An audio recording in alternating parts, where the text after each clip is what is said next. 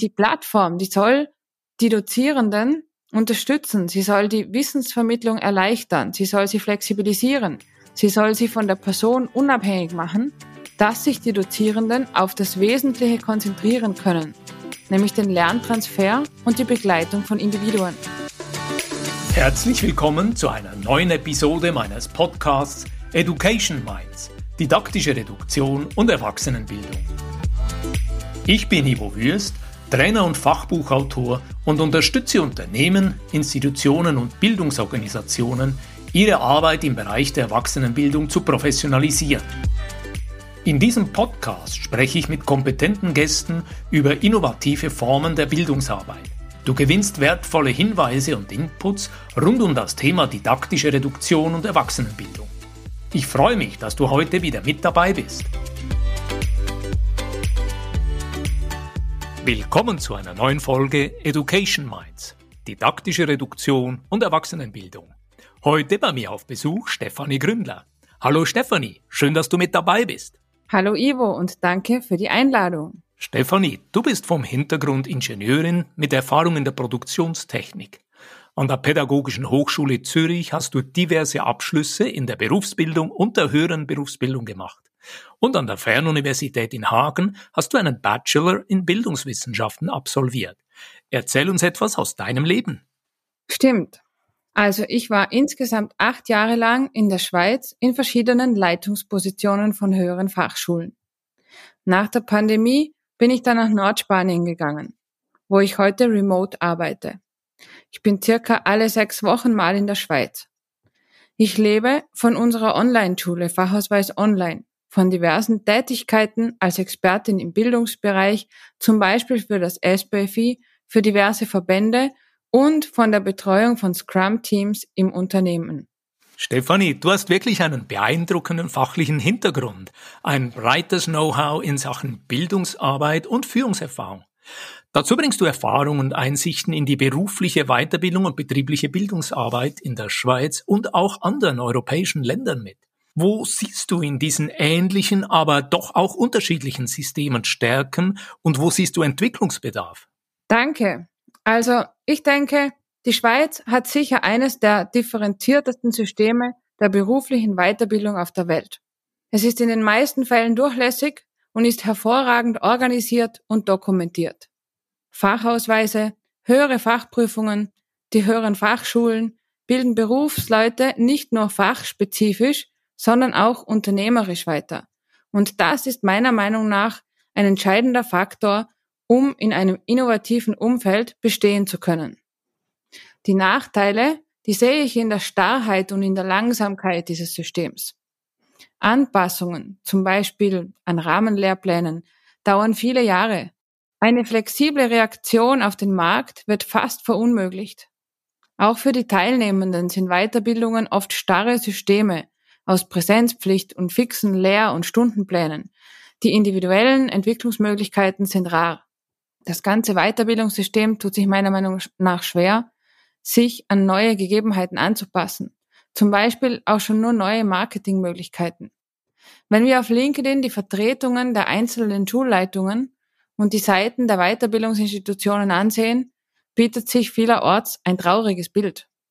Individuelle und unabhängige Beratung gibt es fast nirgends, dafür aber regionale Verkaufsveranstaltungen für Lehrgänge. Die Interessierten haben selbst wenig Überblick über die Weiterbildungslandschaft und lassen sich zu den Lehrgängen überreden, die vielleicht dann gar nicht zu ihnen passen. Und am Ende sind dies dann frustrierte Studierende in altbackenen Organisationen mit frustrierten Dozierenden. Stefanie, du zeichnest ein differenziertes, gleichzeitig kritisches Bild der aktuellen Lage. Die Akteure in der Weiterbildung sind aufgerufen, Innovationen zu entwickeln, sich als Organisation und als Einzelpersonen laufend weiterzuentwickeln. Meine Frage an dich, was denkst du? Wo sollen Schulen ansetzen, um ihr Angebot zu modernisieren und beispielsweise auch ihre Öffentlichkeitsarbeit verständlicher und kundenfreundlicher zu gestalten? Also vielerorts sind das natürlich politische Probleme. Das beginnt schon bei der Standortfrage. Teilnehmende sind heute nicht mehr bereit, einen großen Anfahrtsweg in Kauf zu nehmen. Einerseits sind zentrale Standorte gut, Aber andererseits muss es Lösungen für Teilnehmende geben, die in der Peripherie leben und mitunter auch auf das Auto angewiesen sind. Anbieter müssen es Teilnehmenden möglich machen, online teilzunehmen und weggehen von der Du musst um die Zeit physisch hier anwesend sein Methode. Bei Fachausweis Online haben wir ein Coaching-Modell. Die Teilnehmenden bereiten sich mit dem Lehrmittel und oder auch mit Online-Inhalten vor und treffen sich dann online mit ihrem Coach. Das kann einmal oder zweimal pro Woche sein oder auch mehrmals. Manchmal haben wir Gruppen von drei bis vier Personen und manchmal ist es aber auch nur ein 1 zu 1 Setting. Aber unsere schlanken Strukturen und digitalisierte Prozesse ermöglichen es uns, so zu arbeiten. Wir haben uns auch das Vergütungsmodell angesehen. Unsere Dozierenden, die wir gar nicht gerne so nennen, Dozierende, arbeiten nach einem flexiblen Modell, wo sie nach Anzahl der Teilnehmenden entlohnt werden. Bei uns gibt es keine obligatorischen und unbezahlten Konferenzen, keine komplizierten Prozesse, Excel-Listen und keine Hierarchien. Bei uns hat jeder und jede ein Mitspracherecht, auch die Teilnehmenden. Das ist ein interessantes Modell, das du hier ausführst. Und du erwähnst auch, dass du eher kritisch zum Begriff Dozierende stehst. Ich hatte ja hier in der Podcast-Reihe bereits ein sehr interessantes Gespräch mit Thomas Stocker, Geschäftsleiter beim Campus Sursee, dem Bildungszentrum Bau. Mit ihm hatte ich in der Episode Nummer 33 mit dem Titel Thomas Stocker Digitale Fitness in der höheren Berufsbildung über dieses Thema ausgetauscht. Denn beim Campus Sursee nennen sie ihre Ausbilder oder ihre Dozierenden inzwischen alle Lerncoach. Und damit auch sprachlich zu verdeutlichen, dass sich die Rolle in der Bildungsarbeit deutlich verändert hat.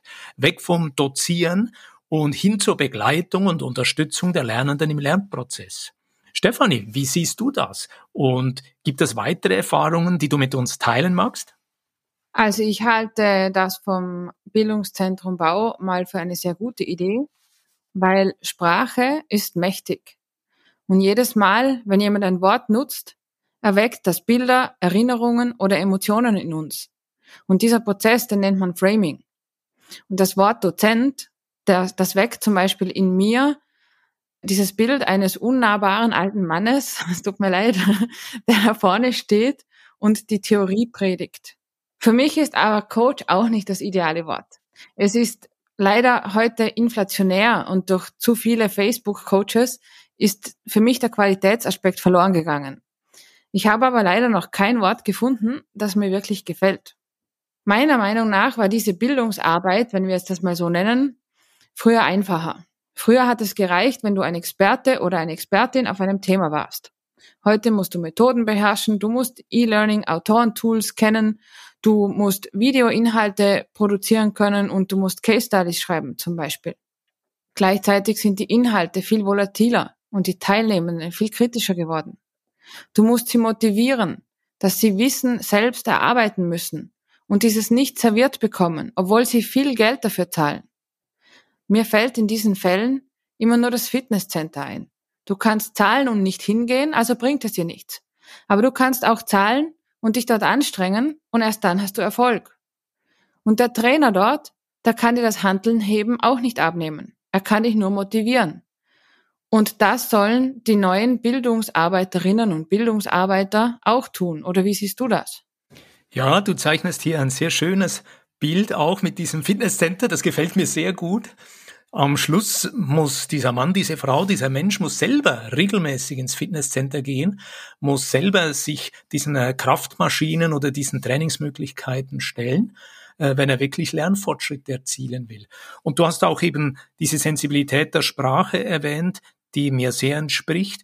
Ich stolper auch seit Jahren, weißt du, über dieses Wort unterrichten, weil bei mir schwingt da Richter, Gericht und am Schluss wird jemand gerichtet. Auch dieses Wort, da wäre ich sehr dankbar, wenn wir das erfolgreich hinter uns lassen können und einfach von Lernen oder von einem Lernprozess oder von einem Lernanlass sprechen. Selber bin ich auch stark beeinflusst von Rolf Arnold und Rolf Arnold sein wichtigstes Buch, das ich in Erinnerung habe, ist Ermöglichungsdidaktik. Und dieser Begriff finde ich fantastisch. Der hat Ausstrahlwirkung. Ermöglichungsdidaktik im Sinne von einladende Verhältnisse schaffen, damit die Menschen sich angesprochen fühlen, einbringen können und auch wirklich Freude an dieser Auseinandersetzung haben. Ich möchte dich an dieser Stelle gerne noch vertieft fragen zu diesen Autorentools. Du hast erwähnt, was dieser ganze Blumenstrauß ist, den Bildungsfachleute in Zukunft anwenden sollten. Wie siehst du grundsätzlich den Einsatz von E-Learning in den Schulen, in der Weiterbildung? Wo stehen wir aktuell? Also es gibt wie zwei Seiten. Es gibt super Umsetzungsbeispiele und solche Schulen, die verwenden Moodle oder Teams, weil es gratis ist. Und für Verwenden, da habe ich jetzt, da möchte ich gerne dass es kein Podcast ist und dass man Gänsefüßchen sehen könnte, wenn ich die sagen würde, weil das ist eigentlich kein Verwenden. Es wird nämlich leider so benutzt, nämlich als kostenloses Tool. Und die Teilnehmenden, die haben bereits so schlechte Erfahrungen mit diesen kostenlosen oder sehr kostengünstigen Produkten gemacht, dass es dem einen oder der anderen einfach den Magen zusammenzieht, wenn sie das Wort Moodle hört. Die kostenlosen oder kostengünstigen Plattformen, auch wenn sie gut sind, die haben einen schlechten Ruf, weil sie ohne jegliches Konzept als Ablageplattform missbraucht werden. Und ich sage da extra Missbrauch dazu. Sie ist im Prinzip eine Dokumentenschleuder, oder? Die da eingesetzt genau. wird. Und dann brauchen die Nutzenden nochmal einen extra Account dazu, um sich einzuloggen. Das heißt, sie haben ein Passwort mehr, das sie vergessen können.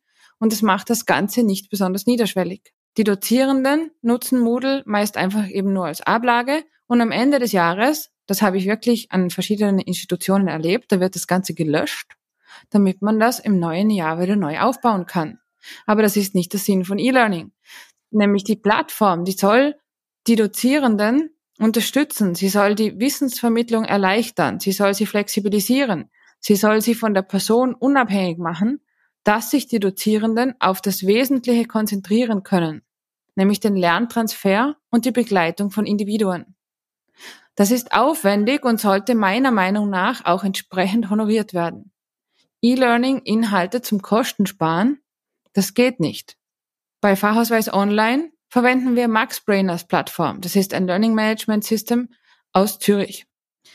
Das deckt im Prinzip alle unsere Bedürfnisse ab, vom Kursaufbau her über die Administration der Teilnehmenden, die Planung der Veranstaltungen, die Durchführung der Calls, die Erstellung der Zertifikate. Das heißt, administrativ bringt uns das eine große Einsparung, weil alles aus einer Hand kommt und in einem Augenblick von einer einzigen Person erledigt wird. Die Dozierenden erstellen den Inhalt bei der ersten Durchführung eines Moduls und in den folgenden Durchführungen passen sie nur noch an, beziehungsweise, wenn es nichts zu anpassen gibt, dann machen sie nur noch Coachings. Und das Vergütungsmodell ist aber so geregelt, dass immer das gesamte Modul abgerechnet werden kann und die Höhe der Vergütung rein von der Anzahl der Teilnehmenden im Lehrgang abhängt.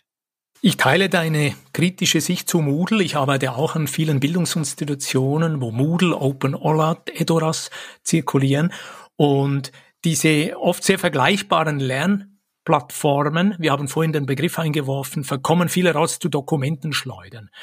Ich würde aber hier gern mehr über Alternativen von dir erfahren. Du hast MaxBrain erwähnt und vielleicht magst du uns erzählen, wie so ein Modul strukturiert ist. Wie sieht das aus? Also ein Modul ist bei uns in einzelne Themen unterteilt und diese wieder in Lernnuggets. Also das heißt, Videos zum Beispiel sind bei uns nie länger als drei Minuten. Es ist uns wichtig, dass die Teilnehmenden aber auch das Lehrmittel benutzen. Teilweise bereiten wir die Inhalte als Videos oder Podcasts auf oder wir nutzen Miroboards und interaktive Spiele. Sie sollen aber nicht alles vorgefertigt bekommen, damit sie selbst lernen, Inhalte aufzubereiten beziehungsweise auch Informationen zu filtern. Natürlich ist bei uns auch das Thema didaktische Reduktion an der Tagesordnung. Wir versuchen, wo es geht, nur Methoden mitzugeben und wenig Fakten, die sie dann eh wieder vergessen bzw. nicht benötigen. In Fallstudien wenden die Studierenden dann diese Methoden an und besprechen sie mit ihrem Coach. Es gibt laufend Veranstaltungen zu den verschiedenen Modulen. Wir haben gelernt, dass die Teilnehmenden gerne nur ein Modul bearbeiten und nicht zwei oder mehrere parallel. Das ist an sich auch gut so, weil sie so besser diese Inhalte verarbeiten können. Sie können sich besser konzentrieren und fokussieren. Sie machen es also so, dass sie schauen, welche Veranstaltungen in den nächsten Wochen angesagt sind das geht ganz einfach im MaxBrain im Kalender und machen dann eines dieser Module. Unsere Veranstaltungen werden alle aufgezeichnet und sind auch wiederkehrend. Also angenommen, es läuft gerade Projektmanagement, dann kommt das zum Beispiel im September wieder. Die Teilnehmenden erarbeiten die Inhalte und kommen dann zweimal pro Woche zu einem Coaching-Call, wo Fragen, Aufgaben und Fallstudien besprochen werden. Oder sie kommen nicht, weil sie müssen nicht, und sie schauen sich dann nur die Aufzeichnung an. Wir gehen sogar so weit, dass wir ihnen anbieten, die Calls zu ihrer gewünschten Zeit zu machen. Das wären dann 1 zu 1 Settings. Das klingt nach einer hohen Kundenorientierung, Stefanie. Der Fachbegriff, der heute zirkuliert, lautet ja User Experience. Und dahinter steckt in der Regel die Frage, wie genau erleben Kundinnen und Kunden ihre Kundenreise, beispielsweise in einem Lehrgang. Wie fühlt sich die Erfahrung auf der Lernplattform an und in diesem digital unterstützten Lernprozess? Genau, ich glaube, du hattest da auch einen Podcast dazu.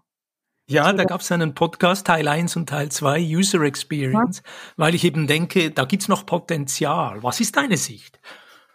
Also wir sehen diese Kundenorientierung als unseren USP. Unser Modell passt sich an unsere Teilnehmenden an und nicht umgekehrt. In deinem Ansatz, den du auch in deinen Büchern vertrittst, da habe ich zumindest so verstanden, spielt auch diese Heterogenität eine große Rolle. Wir versuchen das also so umzusetzen. Das geht in einer kleinen Schule wie der unseren natürlich einfacher als in einer großen Institution mit über 100 Studierenden. Natürlich wollen wir auch wachsen, aber bei uns steht die sinnstiftende Arbeit und die Individualität der Teilnehmenden im Vordergrund. Ich habe auf deinen Blog, Stefanie, auf deiner Webseite über eine Zusammenarbeit mit der London School of Business and Education gelesen. Ich war ja selber längere Zeit in London, lebte dort, bin dieser Stadt weiterhin sehr verbunden und mich würde interessieren, was macht ihr da genau mit dieser London School of Business and Education? Also im Prinzip geht es da weiterhin um Kundenorientierung. Wir wollen unseren Teilnehmenden zusätzlich die Möglichkeit bieten, weitere Abschlüsse zu machen. Also in dem Fall wäre das ein international anerkannter Bachelor oder Master. Und mit der London School of Business haben wir einen Partner, der einen idealen Aufbau für unsere Teilnehmenden anbietet. An der London School of Business können die Absolventinnen und Absolventen der Schweizer Berufsbildung international anerkannte Hochschulabschlüsse machen. Das funktioniert wie bei Fachausweis Online auch, eben online und ohne viele bürokratische Hürden. Zudem ist es auch preislich sehr interessant. Eine weitere Zusammenarbeit haben wir mit Flow Days. Sie bieten zertifizierte Ausbildungen im agilen Umfeld an, zum Beispiel Scrum Master oder Product Owner.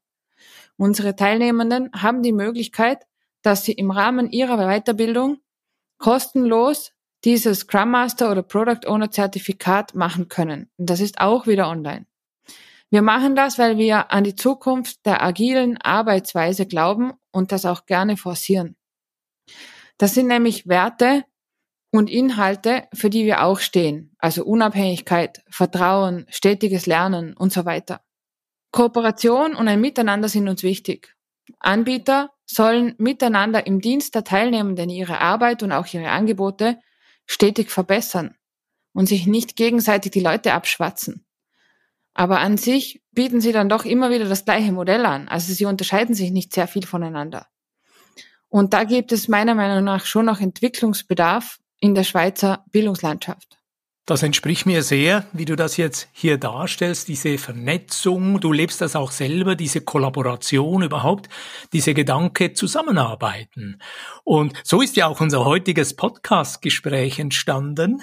Ich jetzt hier in der Schweiz, du in Kantabrien. Ich glaube, im Hintergrund habe ich einmal auch einen Hund oder einen Hahn gehört. Könnte das sein? Ja, beides wahrscheinlich. Also wie gesagt, Remote, so halbe Bauernhof-Charakteristik und da bellt oder kräht oder schreit oder hin und wieder mal irgendwas. Fantastisch, das gefällt mir. Und ich habe hier die Frage für mich jetzt überlegt, gibt es eine Empfehlung, die du den Zuhörenden heute mitgeben kannst? Was ist aus deiner Sicht besonders hilfreich? Was ist wertvoll? Also ich denke, es ist wertvoll, offen zu sein, sich auf Neues einzulassen, sich nicht von vornherein irgendwie zu wehren und sagen, ja, das geht nicht. Und das Allerwichtigste, denke ich, ist einfach Mut. Mut haben, den Weg gehen und vertrauen, dass es gut kommt. Stefanie, lass uns an dieser Stelle einen Moment die wichtigsten Erkenntnisse von heute zusammenfassen. Ich habe mir ein paar Notizen machen können während dem Gespräch. Punkt Nummer eins. Das Schweizer Bildungssystem ist sehr gut aufgestellt, aber muss aufpassen, dass der Schritt in die Moderne nicht durch zu viel Bürokratie verpasst wird. Dann habe ich verstanden, Dozierende haben neue Rollen. Und schließlich drittens, diese Werte wie Individualität, Kundenzentrierung, Kooperation, die werden zunehmend bedeutsam in der Bildungsarbeit. Gibt es Ergänzungen von dir? Habe ich etwas vergessen? Also du hast das schon sehr gut zusammengefasst. Wenn ich noch was ergänzen kann, dann ist es wahrscheinlich Unabhängigkeit oder Flexibilität, dass Lehrgänge im eigenen Tempo und ortsunabhängig absolviert werden können. Also dass die Zwänge des Systems möglichst abgebaut werden. Das ist doch ein schönes Schlusswort. Mehr Freiheit, mehr Möglichkeiten, damit das ganze Potenzial eingebracht werden kann. Wir kommen zur Abschlussfrage beim heutigen Gespräch. Wo kann man sich mit dir vernetzen? Wo kann man dich finden, Stefanie? Also zum Beispiel auf LinkedIn, da bin ich sehr gut erreichbar, oder über unsere Webseite fachausweis.online. Dort befindet sich auch mein Blog und der Blog ist aber auch als Newsletter auf LinkedIn zu abonnieren. Also das kann man dort auch machen. Herzlichen Dank für dieses aufschlussreiche und interessante Gespräch und ich bin sicher, in ein paar Monaten werden wir den Faden wieder aufnehmen und hier in den Austausch kommen. Stefanie, vielen Dank und alles Gute. Danke dir auch und ich freue mich auf weitere Gespräche. Wenn dir diese Podcast-Folge gefallen hat, dann freue ich mich über einen Like und eine positive Bewertung auf Apple und Spotify. Mehr Informationen zu mir und meiner Arbeit findest du auf www.education-minds.com und auf LinkedIn. Alle Links findest du immer auch in den Show Notes.